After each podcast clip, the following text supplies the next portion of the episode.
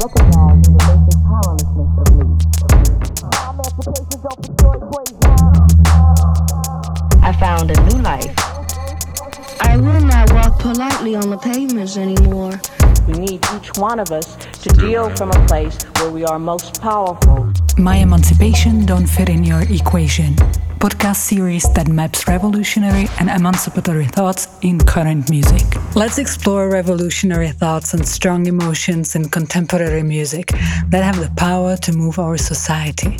They have always been here, but are very often neglected. However, there are still places where they thrive where new provocative and strong realities emerge, and where new pop music arises, along with new revolutions. Let's explore the process of evolution and emancipation of electronic dance music and rap. How do artists, especially those from African diaspora, create? Is it even possible to create when the art should be an absence of fear? What can artists help us learn and unlearn? How can we become connected and free ourselves through listening? Meet the artists who produce music as well as important knowledge, bring communities together, and organized variety of initiatives. How does their emancipation diverge from the current normative equation? I'm Mary C, and this is My Emancipation Don't Fit in Your Equation. Anna Oravcová is a sociologist whose research focuses on rap and hip hop culture, and Czech female rappers in particular. She studied at the Department of Gender Studies at Charles University in Prague, where she also received her doctorate in sociology with a dissertation on the construction of authenticity in Czech rap music. On the Czech music scene, she is known as the hip hop scholar. But the hip hop scene is not only the subject of her research. Besides her research activities and writing academic articles and book chapters, she is one of the organizers of the Freestyle Mondays and End of the Weak events. On her Street Cypher radio show on Radio Spin, she regularly features young independent artists. Currently, she is also teaching at the University of New York in Prague. How is hip hop as a research topic accepted in academia? How is Czech rap evolving? What is the position of women in rap, and which African American scholars influenced Anna? These are the main topics of the ninth episode of My Emancipation Don't Fit in Your Equation podcast series, presented by Mary C. and the Institute of Anxiety.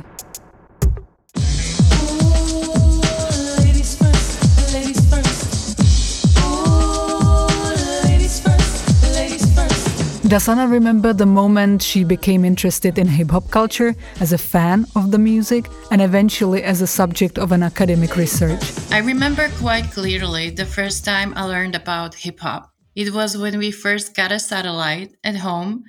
And since my father was always listening to music, we would tune into MTV. And that's when I first heard the song Informer by Snow.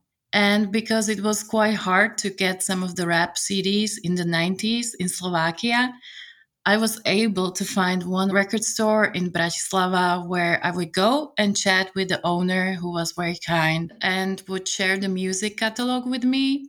So I would compile a list of CDs that I wanted and he would order two copies, one for me and the other in case someone else would be interested. But when it comes to academia and hip hop, that happened uh, when I was studying the bachelor's degree program at the Faculty of Humanities at Charles University in Prague. Two things happened. I took the feminist theory seminars, which completely changed my life. And then, when it came to choosing the theme of my bachelor thesis, our professor told us that we better choose a topic we are really interested in to make the process of writing much enjoyable. And what I loved was hip hop and rap. So I decided to write my thesis about gender stereotypes in rap and hip hop because as I was moving around the hip hop circles, there would always be just few other women and I always wondered where are all the girls? So I had this proposal and I went for the consultation to have my topic approved and I thought he's going to say no, that's not possible. Back then, I had no idea that there is a whole field of cultural studies and that the type of research I wanted to do has already been done with other music genres. And with that, I started to explore the field to gain access to different books and journal databases. and eventually learned that there is a whole field of hip hop studies. What was Anna's experience during her studies? How was the study of hip hop culture perceived by the academic community?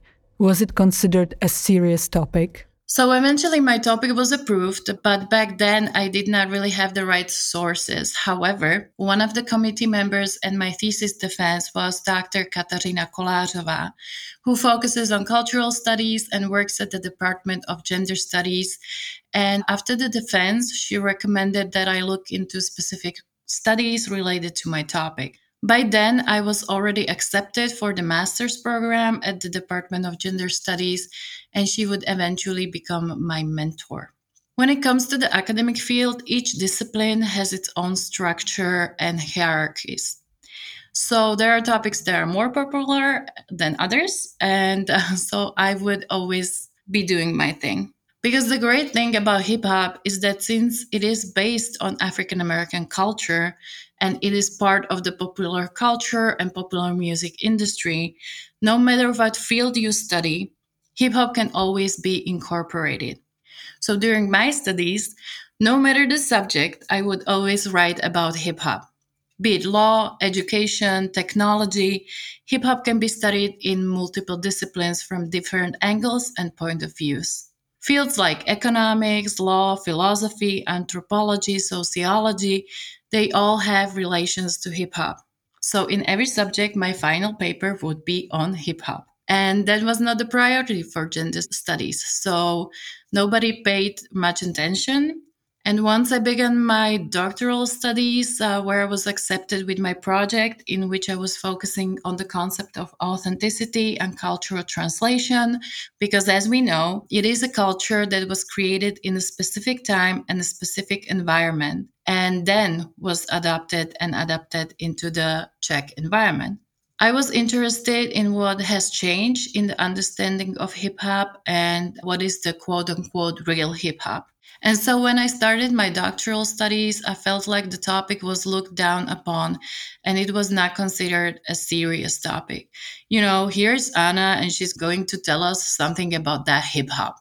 I had a feeling that other themes and issues were deemed more important, so I felt a certain type of way about the fact that other people did not see the topic as being of value the way that I did. It was more like Anna is doing this niche thing and we're just going to let her do that. Within the academic sphere, there are several important role models African American women scholars researching hip hop culture. Does Anna find any of them inspiring? My biggest role model is Professor Tricia Rose, who I had the pleasure of meeting at a conference a couple of years back, and I was fanning out. And I was so nervous when I approached her with her book in my hands that I wanted her to sign. I felt like a fan of the biggest rap star. She is the author of Black Noise, one of the first sociological books on hip hop, and then in 2008, she published the book Hip Hop Wars What We Talk About When We Talk About Hip Hop and Why It Matters.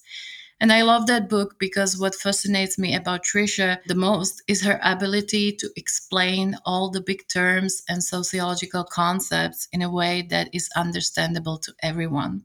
The first book was more academically oriented, while the second one is more accessible to a larger audience. Here she talked about all the common arguments, for example, hip hop causes sexism, and looks at it from different perspective, from the perspective of those who are always defending hip hop on one hand and those who are categorically against it on the other and she's able to find the nuances in these argumentations and explore them sociologically so that you get what is the basis of it all and that is something that i aspire to in my career as an educator. Especially when you can explain these things through references to popular culture which i believe make it more accessible to the young generation.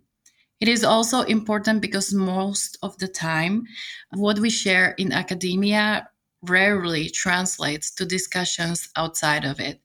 I can do my research of the hip hop community and then explain it to all the doctors and professors, but that's not the point. I want the community to be able to reflect that as well. So that's why I do it. You had stories about all kinds of elements of everyday life. Yes, you had stories about violence, That's common in poor and struggling communities. Yes, you had stories about drugs. That's all over the place. Yes, you had stories about, about mistreating women, you had misogynistic narratives, but you also had a variety of other narratives about women, a wide variety of other narratives about them, and you actually had women rappers. Have you heard about them?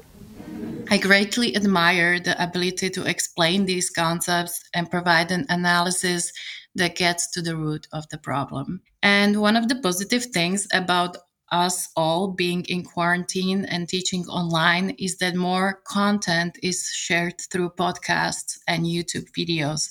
So even Dr. Tricia Rose is uh, doing her podcast called The Tightrope with Dr. Cornel West, which is another great public intellectual, and I always wanted to attend one of his lectures. So that is a great source of information as they have interesting guests with great discussions each week. Another author I am following is Gwendolyn Pough, and her pages uh, are the source of the fresh information when it comes to African American popular culture in general. In her book, Check It While I Wreck It, she dedicates one of the chapters to different archetypes of female rappers, and I find her profile very entertaining. So she is my source of the latest news. These two authors I'm following the most, I would say, but there is plenty of other sources. The thing about hip hop studies is that it is still a relatively small field, so we all know each other more or less. Access to materials is much easier that way. In her writings, Anna focuses on the Central European context. On the local scene, how is rap music and the idea of hip hop culture evolving? I think I live in my own little bubble. I focus on I don't really want to use the word underground because I feel it's more of an independent hip hop scene. I have no idea what is happening in the quote unquote mainstream hip hop. I'm not following that all because I simply don't have the time. More or less, I listen to the music released by my friends and their friends and what other friends suggest I should listen to. And I'm not really sure how today's rap is actually perceived by the public because it has been 10 years since I started doing my research and now it's somewhere else. In the meantime, mumble rap became a thing, which only reinforced the idea of the real rap because people started to panic and worry about what is going to happen to the real art of storytelling and rhyme scheme creating and stuff like that which is one thing. And the other thing is that I focus on local and then mostly American rap music. So I only have these two limited parts of the whole hip hop culture that I'm focusing on. But it is true that within these narrow circles of mind, the realness of hip hop is taken very seriously.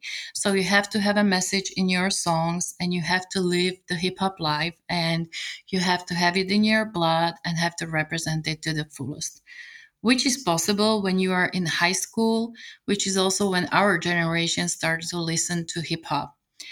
And at that time of your life, it is much easier to live hip hop when you do not have the so called adult responsibilities.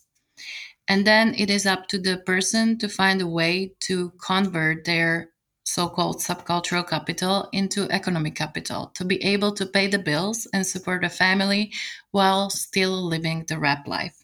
And some people found a way to do it, and some did not. We know that abroad there are rappers that are more than 50 years old now and that are bringing new themes, which challenges the idea of hip hop as a music genre for teenagers. How does one get old in hip hop? And that's the thing. We grew up on hip hop and we're adults. And I believe that Dr. Forman is working on a book on aging in and with hip hop, as he mentioned at one of the conferences and he has the access to all these uh, godfathers of hip hop, such as LL Cool J and Chuck D.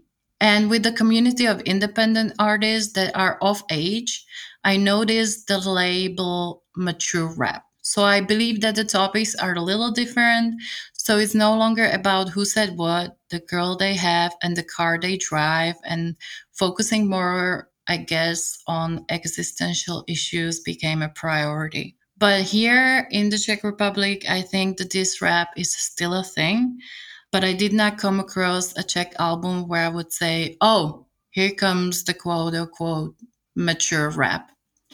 But maybe that is because I have been listening to rap music for so long and there are songs that I really don't enjoy at all and I don't really care anymore to say it out loud and express that opinion. But Pio Squad is something that I still listen to. Vítejte v životě pár letý pauze, pak už jen prach. Bavíme se, lejeme a polejváme vínem, vyfítěný jak na ples příšer, hromadně krvácíme jeden mrtvej chcípl, chudák pak. Are there any misconceptions or stereotypes related to rap and hip hop culture on the local scene? This is a very complex question. Stereotypes are attributed to hip hop precisely because it is part of the popular culture, one of the most popular music genres at that. It is most visible and also the most controversial one. And it is also a favorite scapegoat whenever something is going on. So, for example, a lot of young rappers are dying of drug overdose. So it must be rap's fault, right? And it never goes further than that to actually look at the society we live in. Blaming hip hop is very easy, but it is just a small segment of popular culture. Hip hop has influenced movies and vice versa. Advertisements are using elements of hip hop, but the field of advertising was problematic even before hip hop came into the picture. And it always amazes me that the people that are the loudest at criticizing hip hop know nothing about the culture and do not take the time to do their research. So the good idea would be to start asking people that know what they are talking about. and when it comes to hip hop as a youth culture, it is still marketed and promoted as such because that's where the money is. Parents are willing to give the means to their kids to be able to enjoy their leisure activities. So that's why I believe the young generation is targeted. And then there are people that grew up on hip hop, but now they will prioritize what they will spend money on. But that is perhaps a different discussion, even when I think of how much money we were paying for CDs. And now you have all these streaming platforms, so that changed completely. You know, today I was watching the Saturday Night Live, and one of the sketches that was called Rap Roundtable, there was Questlove from The Roots and an actress playing Queen Latifah they were interviewing what can be interpreted as modern day rappers. That means white teenagers with tattoos all over their faces and their vocabulary consisting of skirt, skirt. And as I was watching it, I was thinking, first of all, did Queen Latifah approve to be portrayed in this sketch? Because it quite clearly depicts this generational gap in hip hop. Queen Latifah and Questlove were the ones that are protecting the traditional notions of hip hop culture, where your role is to convey a message in your rhymes. And then there are these two boys, not only not knowing how to express themselves, but also they could not name a rap influence they were mentioning a rock group as a source of their inspiration. And we know that giving props to the Godfathers is a big deal in hip hop. And I'm not really sure why would SNL add this specific sketch to their programming. I always consider the show to be reflecting what is currently going on in American society, but this seemed to me a little too polarizing. Uh-huh. They said he's busy, hold the line, please. Call me crazy, I thought maybe he could mind read. Who does the blind lead? Show me a sign, please. If everything is made in China, are we Chinese? And why do haters separate us like we Siamese? Technology turning the planet into zombies. Everybody all in everybody's dirty laundry. Acid rain, earthquakes, hurricanes, tsunamis. And I don't understand this division because in hip hop, it is not only about what you say, but also about how you say it. Maybe Gucci Gang is not the best example, but even the youngest generation of rappers, when one is really willing to take the time and listen, even these rappers have something to say. And hip hop was always about the evolution. When you listen to Sugarhill Gang, the style and rhyming scheme is completely different now. And I think it's sad to look down upon the new generation of rappers. It was always about how you say things as much as what you say. For example, when you listen to Kato of Prago Union, as he is the best lyrical master we have in the Czech Republic and the master of double and triple entendre, every time you listen to his song, you can hear something different. So I wouldn't be so harsh on the new generation. When I'm preparing uh, the playlist for my Street Cypher radio show, even though most of the music I play is the classic boom bap sound and new production of hip hop legends, sometimes I do add songs by new school rappers that I find interesting in their approach, and these hardcore fans are complaining. What has the world become? And we are all doomed when even I play new school. And that makes me sad that some people think that if it doesn't have the 90s vibe, the golden age of hip hop sound, that it cannot be good. And that is so unfortunate when there is so much out there that is worth listening to, even though one has to really take the time to find it. Anna is supporting the local scene on her Street Cypher radio show, as well as by organizing community events such as Freestyle Mondays or End of the Weak. How are these projects evolving? The events that we are organizing with Metode and Dozer, and hopefully we will get back to it at some point. What I enjoy the most is seeing the person grow. When I consider the first time a rapper comes to the open mic and how they are struggling, and how over the years their style and their presentation evolves. And you can see that this is something that can be improved when you are working on your skills. That is really something I enjoy. And the community we have around Freestyle Mondays and End of the Weak is also connected to the whole world, actually. And that's a wonderful family. Some of the local people were criticizing End of the Weak in particular because we do the local rounds and then the Czech champion gets to represent our country at the End of the Weak World Finals. And some local people were skeptical about the possibility of a Czech speaking rapper to win a championship where English and French are the dominating languages. But for me, it was never really just about the competition, as I feel that the community is far more important. With the finals, there is always a week long stay at the country that hosts the finals where we get to work together and record music and videos and do interviews at regional radio stations. And all of the sudden, the Czech hip hopper can see not only that someone from a different part of the world experiences hip hop the same way they do, but they also get a chance to create a network and collaborate transnationally. So they would get a song that is produced by an American producer and a guest feature by somebody from Belgium. And I really enjoyed that part. As far as our local Prague underground community, I feel that we managed to keep it alive and together. And of course, there are people that come and go, and there are people that are always criticizing what we do, no matter what. But we are constantly trying to find new ways how to approach young rappers and get them engaged with our activities and let the young generation see that this is not only for those that do the boom bap rap, but it gets hard sometimes. And this is not something that would make our living. We do it for the love of hip hop. But I feel that it is a good platform to have which is what I do with my radio show is I always encourage people to send me their music and give me suggestions. Of course, not everything is good, but I always appreciate a recommendation. And I do hope that after Corona, we can get back to it. Although I must admit that it was nice to get a little break as all of these activities take time to prepare and take a lot of energy to produce. So it has been nice to take a break for a while as we have been doing it for 10 years now.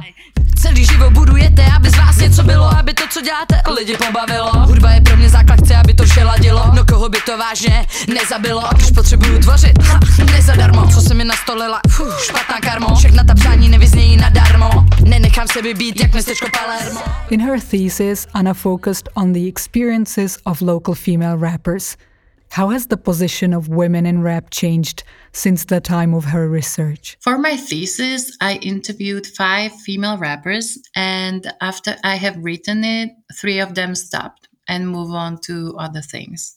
But unfortunately, I have to say that the situation has not changed at all in the past decade. And I keep thinking about what actually needs to happen in order for some change to happen.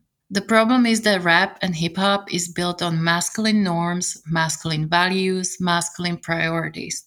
And it is hard for a woman to gain some type of position, and it does not matter if it is rap or any other hip hop element. In the Czech Republic, I feel like maybe breakdancing is more accessible to young girls, but rap itself is a very male oriented, especially in rap battle. The rappers are figuratively hitting each other with the words. So it has been also compared to box a lot, which is a very masculine domain. It is hard for women to get in the field. And they know very well how hard it is because we as women know exactly how the society sees us and what is expected of us.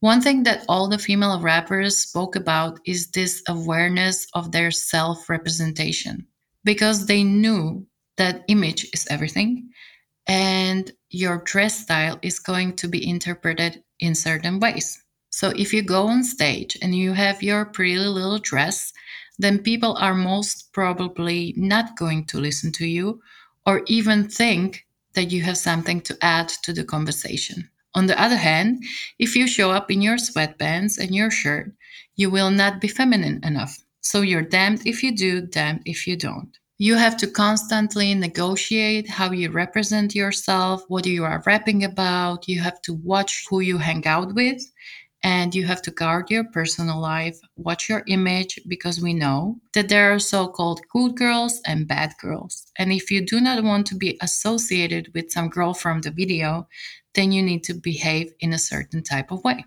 The other thing is that there are not enough successful role models, the female rappers that would actually make it.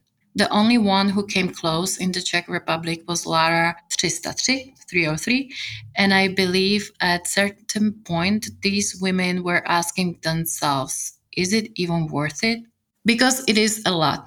Double standards are all over, and while nobody cares that Jay Z has been ghostwriting lyrics for other rappers, it is especially important that the women write their own lyrics. You have to rhyme very well, write your own stuff, look the way it is expected of you, be feminine, but not too much. And that is an awful lot to deal with. Hip hop and rap are built on the traditional notions of masculinity and the idea that a rapper has to be the tough man, which doesn't leave much space for the expression of femininity. And that is limiting men and women alike. Even though nowadays there are artists that are exploring vulnerability and talking about issues related to, for example, mental health, that was not possible 10 years ago. For a man to say that he has been hurt by something, that was quite unacceptable. So it is hard for women to create these spaces where they can be creative and not be undermined all the time.